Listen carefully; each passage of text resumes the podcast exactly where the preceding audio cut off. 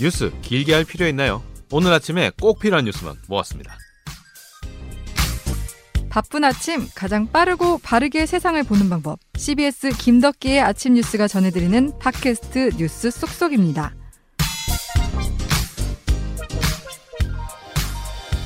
네, 꼭 필요한 뉴스만 쏙 뽑아서 속도감 있게 전달해드리고 있는 CBS 김덕기 아침 뉴스 팟캐스트 버전이죠. 뉴스 쏙쏙 휴일판 시작하겠습니다. 예. 5월 마지막입니다. 이제 5월 마지막으로 여러분들과 함께 이런저런 이야기를 어, 전해드리려고 하는데 사실 이번 주에 저희 눈에 가장 띄었던 게 저희 보도 그러니까 단독 보도로 저희가 좀 주요한 이슈들을 짚어봤어요. 야, 이용구 법무부 차관이 택시기사 폭행 혐의로 이제 조사를 받고 있었는데 그 당시 예. 이제 경찰이 봐주기를 했다 이런 논란이 있었는데 그때는 이제 경찰들이 해명하기를 우리는 이, 이 차관이 유력 인사인 걸 몰랐다 이랬었거든요. 음. 근데 저희 이번에 CBS 노컷뉴스 취재 결과 서초경찰서 간부들은 이미 이 차관이 공수처장 후보자였다는 걸 알고 있었고 서로 음. 공유를 했다. 이게 저희 CBS 취재 결과로 확인이 됐죠. 예. 이 사건 전말을 이제 살펴보면 작년 11월 6일 날 이용규 지금 법무부 차관이지만 당시에는 변호사였죠. 변호사가 백운규 전 산업부 장관의 자택에서 술자리를 가집니다. 그리고 술을 마시고 그날이 또 불금이었어. 어, 그래서 이제 불금에 또 술을 엄청 드시고 이제 택시를 타고 가다가 집에 다 왔는데 아, 이제 집에 다 왔습니다 하고 이제 택시 기사가 깨우니까 이 택시 기사 멱살을 잡았어요. 음. 어, 어, 이분이 이제 약간 주사가 있으신 것 같아요. 이게 멱살을 잡고 이 폭행이 일어났기 때문에 그 파출소까지 갔습니다. 갔는데 사건이 결국에는 경찰이 내사 종결을 하는 어, 상황으로 그러니까 수사를 하지 않고 아 이거는 사건이 성립이 되지 않는다 해서 이제 서둘러 사건을 종결을 했습니다. 내사- 피해자가 가해자의 처벌을 원치 않았기 때문에 그렇죠. 이제 합의를 했기 때문에 이거는 더 이상 수사할 수 없다. 근데 어, 운행 중인 차 안에서 어, 택시 기사를 폭행하면 이거는 그 특가법, 특수범죄 네. 가중처벌법에 적용을 받아서 피해자가 합의했으니까 이제 처벌하지 원치 않습니다. 해도 경찰은 수사를 해야 되는 사안. 반의사 불벌죄. 예, 반의사 불벌죄가 아니다. 그렇기 때문에 수사를 해야 된다. 원래는 이게 원칙인데 경찰이 또 이거를 또 내사 종결을 해버려서 봐준 거 아니냐. 뭐 이런 얘기가 나왔는데 뭐 그러다 위야무야하다 지금 몇 개월이 흘렀어요. 근데 그때 당시에도 논란이 네. 됐던 게 택시 기사가 이제 어느 언론사와 또 인터뷰를 하면서 경찰이 사건 직후에 블랙박스 영상을 봤는데 못 본 걸로 하겠다. 네. 하면서 이제 덮었다는 논란도 그때 있었어요. 그렇죠. 근데 네. 뭐 이게 뭐 나오는 듯 하다가 또 중간에 그냥 슥 사라졌었어요. 그러다가 금요일에 결국 어, 이용구 법무차관이 사의를 표명을 했습니다. 그리고 그 사의 표명의 뒤에는 우리 CBS 특별 취재팀의 취재가 있었죠. 예, 결정적인 역할을 한 게 아니냐 이런 네. 생각이 드는데 정확하게 말씀드린 이용구 전 법무부 차관 전이 된 건데 예, X가 됐지. 아무래도 이 법무부가 이 정부 들어서는 참 여러 가지로 순환사를 겪는 것 같아요. 장관을 비롯해서 넘버. 투라는 네. 예, 차관까지도 결국 불명예스럽게 물러나는데 우리가 이 담당했었던 기자를 모시고 조금 뒷이야기를 들어봐야 될 것 같아서 오늘 저희가 취재 기자를 모셨죠. 네, 특별 취재팀의 김태현 기자 오늘 저희랑 같이 출연했습니다. 네, 김 기자 안녕하세요. 네, 안녕하세요. 네. 맨 처음에 이거를 경찰이 이용구 씨가 되게 거물이라는 걸 몰랐다. 그런 얘기를 했잖아요. 먼저 좀 설명을 드리면 네. 제가 그 당시에 서초 경찰서를 출입하던 경찰 음. 기자였어요. 아, 그래서 예, 예.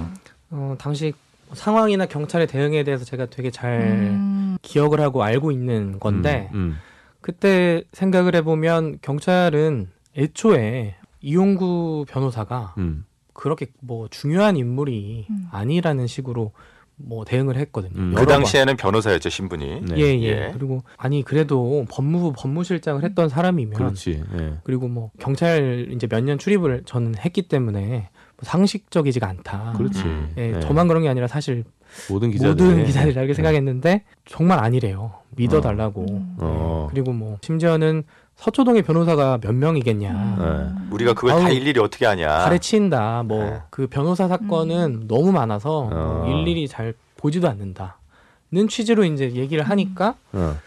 아니 그렇게까지 얘기하는데 그러면 음. 상식적으로 이렇게 거짓 음. 응대를 하겠느냐? 음, 그렇죠. 이게 나중에 만약에 만에 하나라도 드러나면 정말 작지 않은 문제가 되는 거를 어. 그렇죠. 예 설마 근데 실제로 이제 진상을 보니까 이 사람들이 알고 있었던 거잖아요. 가장 이해가 안 되는 대목인데 예. 그왜 얘기를 안 했는지 모르겠어요. 음. 그때. 근데 어떻게 알았다는 거죠? 이번에 특별 취재를 통해서 가장 처음 보도를 한 게 이제 당시 수사팀이 공수처장 후보라는 걸 인지했었다는 거거든요. 음. 예, 유력 인사라는 사실을 네, 알고 네. 있었다는 거. 근데 당시 그 서초서 상황을 보면 어, 6일 밤 11시가 이제 넘은 시각에 사건이 터지고 음. 그리고 이제 초동 대응이라고 해서 그렇죠. 네. 저희가 이제 흔히 하는 파출소 네. 뭐 이런 데에서 출동을 한 거예요. 112 네. 신고를 받아서. 그래서 이제 현장 대응을 했는데 임의 동행을 요청했는데 이제 거부를 하고 음. 음.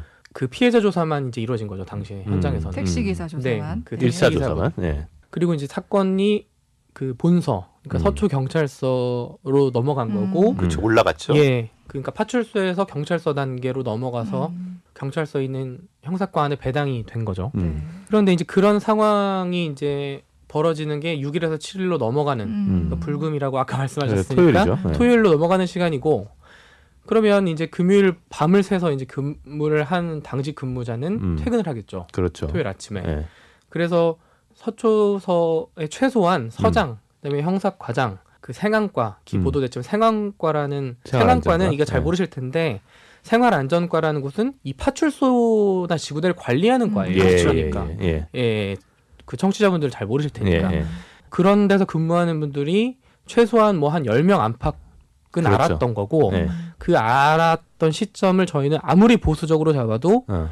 그러니까 9일 9일이면 월요일인데 월요일이요. 네. 그 월요일 뭐 점심 전후로는 그렇게 퍼졌다는 거죠. 예. 음. 그러니까 그 정도면 사실 누군가는 이제 발빠르게 어 음. 이용구가 누구야 막 이러면서 찾아보기도 그렇죠. 하고 검색을 네. 해봤겠죠 인터넷. 실제로 그 형사과장이 인터넷에서 검색을 해봤다는 거 아닙니까? 그렇죠, 그렇죠. 네. 그러니까 막 찾고 뭐 검색도 해보고 아 이 사람 이 사람인가 얼굴도 막 보면서. 대조했을 거고 예. 예, 예. 아 기다 아 맞다 이분이 맞다 이제 이런 다음에 음. 뭐막 보고를 한 거죠. 근데 네. 이제 저희가 취재를 하면서 추가적으로 또 알았던 게 그 사실이 아 그러면 이거를 서초서만 알았겠느냐 음. 이제 그쵸. 그런 부분이 있었던 더. 윗선으로 더 올라갈. 것이다. 네. 그러니까 이제 상식적으로는 그걸 보고하지 않으면은 규정 위반이거든요. 그렇죠. 그러니까 중요 인물의 사건 같은 경우는 음. 예, 보고를 하게 되어 있죠. 하게 돼 있기 때문에 그래서 이걸 왜 안 했나 하고 따져보니 어, 올라간 지점이 있었 던 거고 음. 그걸 이제 저희가 또 보도하니까 경찰에서 또 인정을 했고 서울 경찰청까지 보고가 보고라는 용어를 이제 쓸 수 있느냐 없느냐 그렇죠. 예. 그걸 두고는 이제 의견이 분분할 수 예. 분분한데 어쨌든 전파가 됐다는 거죠. 음. 어. 예. 네. 그러니까 알고는 있었다. 어. 네. 근데 중요한 거는 경찰이 계속 당시에는 모른다. 서울청에도 보고 안 했다. 음. 이제 이런 식으로 얘기를 했다는 게 결국엔 거짓말로 드러난 예. 그런 상황. 그러니까 이번 사건 이용구 전 법무부 차관의 택시기사 폭행 사건의 핵심은 경찰의 거짓말인데 음. 그럼 경찰의 거짓말 가장 대표적인 게 이게 말고 또 뭐가 있을까요? 이 얘기를 하려면 이 진상조사단이 어떻게 만들어졌는지를 좀 살펴볼 필요가 있을 것 같아요. 진상조사단 출범을 한 게 1월 25일입니다. 올해. 어, 예. 예. 그런데 그 전날이었나 전전날이 제가 정확히 기억이 안 나는데 바로 음. 그 직전에 예. 그 블랙박스 영상 아까 음. 잠깐 말씀을 하신 블랙박스 영상을 보고도 못 본 척 했다는 그 음. 택시 기사의 음. 진술이 이제 한 언론사의 방송으로 보도가 됐는데 그렇죠. 그게 이제 바로 어떻게 보면 이번 국면을 통틀어서 처음 나온 사실과 다른 해명이었던 거죠 음. 경찰이 그 전에는 경찰은 블랙박스 영상이 없다 없었다. 음. 예. 없어서 단순 폭행으로 우율한 거고 문제가 없었다 음. 그러니까 사건 처리에는 문제가 없다는 게 어떻게 보면 그 1월 24일 이전의 경찰의 입장이었단 말이에요 그렇죠. 택시 기사가 일단 합의를 했고 처벌 안 티를 원한다 이렇게 얘기를 했고 블랙박스 영상도 없다 이렇게 얘기를 했으니까. 그런데 그게 뒤집히니까 음. 급해진 거죠 그래서 바로 진상조사단을 바로 음. 출범합니다 음. 아, 예. 경찰이. 예, 예, 예. 그래서 진상조사단을 어, 청문 기능과 수사 기능, 음. 그러니까 내부 직원들의 잘잘못을 따지는 부서와 감찰도 하고. 예. 예. 그러니까 말씀 주신 대로 감찰도 하고 음. 그다음에 이 사건 수사가 제대로 이루어졌는지도 따져보고 음. 이런 어떤 합동 진상조사단을 되게 크게 꾸려서 하게 된 거죠. 예. 음. 예. 그래서 이제 그런 어쨌든 거짓말로 시작했다는 점. 음. 네. 진상조사 자체가. 음. 그리고 두 번째로 저희가 이제 보도 드린 것처럼 공수처장 후보를 인지했으면서도 음. 몰랐다고 이제 얘기를 했잖아요. 유력 인사인지 알 네. 수 없었다. 음. 네. 그리고 전혀 위에 알려진 바가 없었다는 음. 게 일관의 입장이었는데 그것도 이제 저희 보도로 뒤집혔고 그렇죠. 음. 전파도. 음. 그런 부분들이 이제 거짓말이라고 하면 거짓말인데 음. 네. 사실 지금 경- 경찰은 그게 거짓말이 아니었다는 입장이에요. 음. 예. 그게 거짓말이 아니면 뭐가 거짓말입니까? 왜냐면 진상조사단이 제가 말씀드린 것처럼 1월 25일에 꾸려졌잖아요. 네. 예. 그러니까 그 이후에 알게 됐다. 음, 쉽게 음. 말하면 음, 그 전에 그 공식적인 입장 뭐 음. 경찰청장 김창룡 경찰청장도 그렇고 음. 뭐 여러 번 그 고위직 그 수뇌부들이 발표를 할 때는 기존 입장대로 음, 했단 말이에요. 음. 근데 그게 거짓말은 사실 알면서 일부러 블러핑을 하거나 일부러 다르게 말을 하는 게 거짓말이잖아요. 그렇죠. 음, 사실 음. 따로 알고 있는데 어 그렇죠. 예, 거짓을 그걸 말하는 뭐, 거죠. 뭐 숨기려고 예. 뭐 하거나 그게 아니라는 거죠. 음. 아, 몰라서 정말 조직 모르게 자체는 말했었다. 그거를 모르고 있었는데 이제 사건을 파헤쳐 보니까 실제는 이렇더라. 그것도 경찰도 이제 알게 됐다. 뭐 이런 얘기인가요? 그거? 경찰도 진상 조사 과정에서 알게 된 거다. 음, 가장 대표적인 말이 이럴 때 나오는 게 한 가장 밑에 사람의 일탈이라고 보통 음. 부르잖아요. 네. 그렇죠. 이제 처음에는 사실은 그 수사관 한 명의 일탈이었죠. 네. 음, 그 블랙박스 영상을 봤다는 것조차도. 그런데 저희가 이번에 보도하면서 그 일탈의 범위가 과연 어디까지 올라가는지 그렇죠. 음. 또뭐 관심 있게 지켜볼 부분이 아닌가 싶어요. 예, 그래서 지금 서울청 진상조사단이 현재까지 뭐 담당 형사를 비롯해서 한 네 명 정도를 입건했고 이 차관을 비롯해서 수사팀 보고라인 그 통화 내역을 분석을 하고 있는 상황인데, 근데 그 1월 25일을 기점으로 이게 상황의 국면이 바뀌었다 그랬잖아요. 그렇죠. 여기서 또 짚어봐야 될 게 중요한 점이 1월 25일이면 이미 이용구 전 차관이었지만 이 당시는 이미 법무부 차관의. 네. 자리에 해서 그렇죠. 법무부 장관이 공백 상태였기 때문에 사실상 예. 대행 네. 법무부 음, 다른 지역도 아니라 법을 다루는 법무부 장관을 대신해서 일을 하고 있었던 그 시점이잖아요. 근데 어떻게 보면 얘기를 듣다 보니까 진상조사단이 꾸려진 것도 좀 늦게 꾸려진 것 같고. 그다음 또 진상- 검찰이 또 수사를 하- 단독으로 하니까 또 그게 대응해서 만든 거 음. 아니에요? 그러니까 진상조사단을 꾸린 것 자체가 자발적이지가 어. 않는 걸로 보이잖아요. 그렇죠. 누가 봐도 어. 보도한 다음에 이걸 여론에 떠밀려서 예, 예, 어. 꾸리니까 그런 점이 좀 아쉽죠. 네. 그리고 만약에 이제 보도가 안 됐다면 이 사실 묻히는 거죠. 주목을 못 예. 받았을 거 아니에요. 그러니까 그 부분도 사실은 굉장히 복잡한 음. 어떤 그 미묘한 부분이 있는데 그렇죠. 물론 말씀 주신 것처럼 경찰이 진상조사 결과를 쉽게 말해 덮을 수도 있죠. 그런데 가장 여기서 문제는 뭐냐면 검찰이라는 그렇지. 예. 그 다른 기관이 이 사안을 수사 중이었다는 거예요. 뭐 단 하나라도 또 거짓말이야. 새로운 예. 거나 축소해서 발표한 게 만약에 드러나면 음. 그거 정말 그때는 내상이 크죠. 뭐 양치기 소년도 아니고 음. 예. 그렇게 되는 거기 때문에 엄청난 고민을 했을 거다. 음. 그 이거 발표를 어디까지 해야 될지 뭐 음. 어떤 수위를 조절 뭐 하여튼 뭐 복잡한 음. 굉장히 복잡한 음. 내부의 판단이나 의논이 이루어지는 과정이라고 저는 보고 있는데 음. 그 와중에 저희가 이제 이런 보도를 하게 돼서 더 이상 숨길 수가 없게 된 거죠. 어느 제가 볼 때는 예, 이제는 정말 큰일 날 수도 있어요.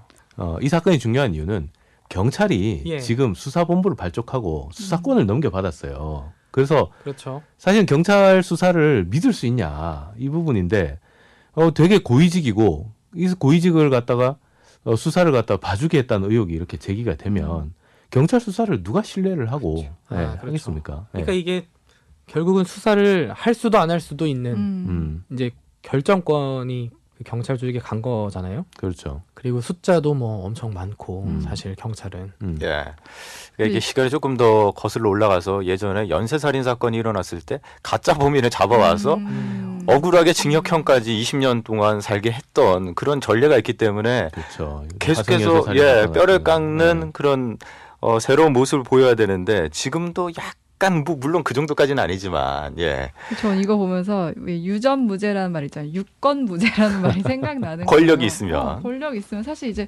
세상이 많이 좋아지고 투명해졌다고 하지만 이런 일들이 우리가 모르는 맞아요. 암암리에 다 이루어지고 있다는 거잖아요. 그러니까 마치 드라마에서 나올, 나올 법한 얘기들이죠. 사실 권력자가 야 내가 누군지 예, 알아? 그렇지. 권력자가 사실 수사를 무마시키기 위해서 막 이렇게 여러 가지 작업을 하는 이거는 드라마나 영화에서나 보던 건데 예 이게 실제로 이제 경찰이 그러면은 이 권력자의 눈치를 보면서 어, 수사를 갖다가 어, 봐주게 했을 가능성 이런 것들이 제기된다는 것 자체가 경찰이 일단 이거를 발뺌을 하는 거짓말을 했고 그다음에 봐주기 의혹이 제기되는 상황에서 이런 것들을 좀 축소시키려고 했- 노력했다는 것 자체가 어떤 면에서는 좀 신뢰성을 깎아먹는 예, 그런 게 아닌가. 그리고 또 서초서가 어딥니까? 지금 손, 고 손정민 씨 지금 사건을 수사를 진행하고 있는 앞에서 네. 집회 자주 열리잖아요. 네, 담당 예. 경찰 관서인데 지금 현재 지금 경찰이 그렇게 우리가 열심히 수사를 했습니다라고 얘기해도 못 믿는 이유도 어떤 면에서는 여러 가지 경찰이 이제 신뢰를 회복하지 못한 그런 부분에 문제가 있는 거 아닌가 예. 네, 이런 생각이 들어요. 자, 이용구 차관이 어쨌든 자리에서 물러났습니다. 그럼 앞으로 사건 전개 어떻게 해야 될 거로 보세요?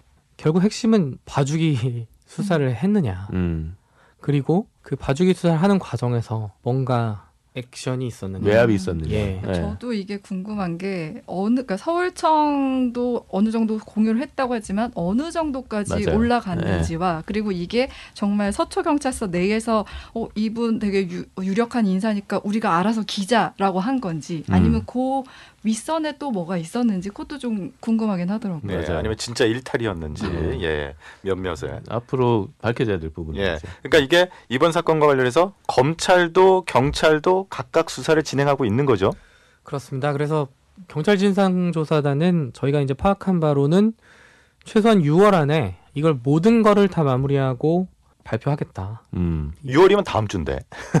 아마 그리고 또 이번 보도로 인해서 그 조사를 더 열심히 하지 않을까 그런 생각이 들고 검찰은 이미 경찰보다 먼저 이용구 차관을 전 차관이죠 음. 소환했죠. 네, 그러니까 사실 수사기관에서 피의 혐의자 피의자를 소환하는 거는 거의 막바지 단계 그렇죠. 하는 다 거거든요. 이미 해놨죠. 음. 예. 그래서 검찰 수사도 마무리 단계다 그렇게 음. 보시면 될 것 같은데 이 경찰과 검찰 음. 수사권을 두- 둘러싸고 그 정말 지난 몇 년간 너무 힘들게 다퉈온 이 두 거대 수사기관이 어떤 결과를 내놓을지 음. 그거 진짜 너무 저도 궁금합니다. 그러니까 단순한 사건이 아니고 이거는 이제 검경 수사권까지 이제 확대될 예, 수 있는. 어, 이슈가 이제 이게 벌어질 수 있는 그런 사건이라고 일단 예. 봐야 되겠네요. 아 어쨌든 우리 김 기자님 밑에서 우리 특별 취재팀이 참 큰일을 하셨네요. 네, 고생 많이 했어요. 예. 고생하셨네요. 네. 저는 뭐 시키는 대로 했어요. 아, 예, 또 이렇게 마지막에 겸손함까지 잃지 않는 이 모습. 그뭐 혹시 다른 뭐 단독 취재도 뭐 준비하고 계신 거 있습니까? 저희 팀에서요. 예. 아 그 영업 비밀이긴 한데요. 아, 그래도 조금만. 매우 민감한 예. 주제로 아. 취재를 하고 있습니다. 아, 기대하겠습니다. 조금 더 예. 나올 게 많다. 이렇게 네. 이제 요 정도까지만 알려드리고 예. CBS 아침 뉴스 계속 주목해 주시면 어, 관련 기사들 충실히 내보내도록 그렇게 하겠습니다. 자 오늘 그 특별 취재팀 어, 김태현 기자 고생 많았고요. 끝으로 뭐 하고 싶은 말 있습니까? 아, 뭐 어머님께 한 말씀. 영상 편집. 아니 뭐저 그러면 주- 주신다면 제가 한 마디만 드릴게요. 예. 저는 사실 어떤 출입처보다 경찰 출입을 오래 했기 때문에 음, 이런 사안에 대해서 누구보다 좀 안타까운 마음이고 어. 경찰을 예. 생각하면 그리고 예. 사실 취재하고 그 기사 쓰고 하면서 경찰 분들과 이제 소통을 저도 음. 하잖아요. 그렇지. 네. 근데 정말 대다수 경찰 분들은 음. 잠못 자면서 수사하고 네. 그 정말 치안을 위해서 고생하세요. 그럼요. 그리고 이, 이런 일들이 계속 쌓여서도 안 되겠지만 음. 이런 일을 계기로 뭐 경찰을 뭐 축소해야 된다거나 음. 그러니까 예전에 뭐 세월호 사건 때 음. 해경이 그랬던 것처럼 해경했지. 예. 그런 쪽으로 가면 사실 일반 대다수 국민들의 삶에는 정말 악영향이 있, 있다고도 그럼요. 좀 보이거든요. 그럼요. 예. 그래서 이걸 정말 어, 핀셋으로 짚어서 잘 도려내고 해결을 해야 이런 부분들을 맞아요. 네 예. 그래야 사실은 일반 국민들의 삶도 좋아지고 음. 경찰들도 더 이제 열심히 하는 분들이 업무에 지- 그 집중할 수 있다 그런 생각이 있어서 들으신 청취자분들도 그런 측면에서 경찰들 음. 좀 따뜻하게 봐주셨으면 좋겠다 맞습니다. 예. 네, 이런 말씀 드리겠습니다. 아 정말 중요한 지점을 예, 짚어주셨어요. 맞아요. 예. 경찰의 그 신뢰 회복을 위한 뼈를 깎는 네, 노력을 하는지 지켜봐야겠습니다. 네. 자, 오늘 특별 취재팀 김태현 기자 고생 많았습니다. 고맙습니다. 네. 감사합니다. 네, 저희들이 그 뭐 바로 특별 취재팀에 있는 기자를 불러서 이런저런 얘기를 나눠봤는데 아 저는 다음 사건 또 어떤 보도를 할지도 음. 그 벌써 기대되네요. 너무 잘하시지 않으세요? 예, 그렇네요. 자, 근데 참 가슴 아픈 얘기예요. 네. 예, 우리가 언제까지 이런 영화나 드라마에 나올 만한 얘기들을 이렇게 기사로 접해야 되느냐. 음. 예. 참 씁쓸하죠. 음. 예. 예.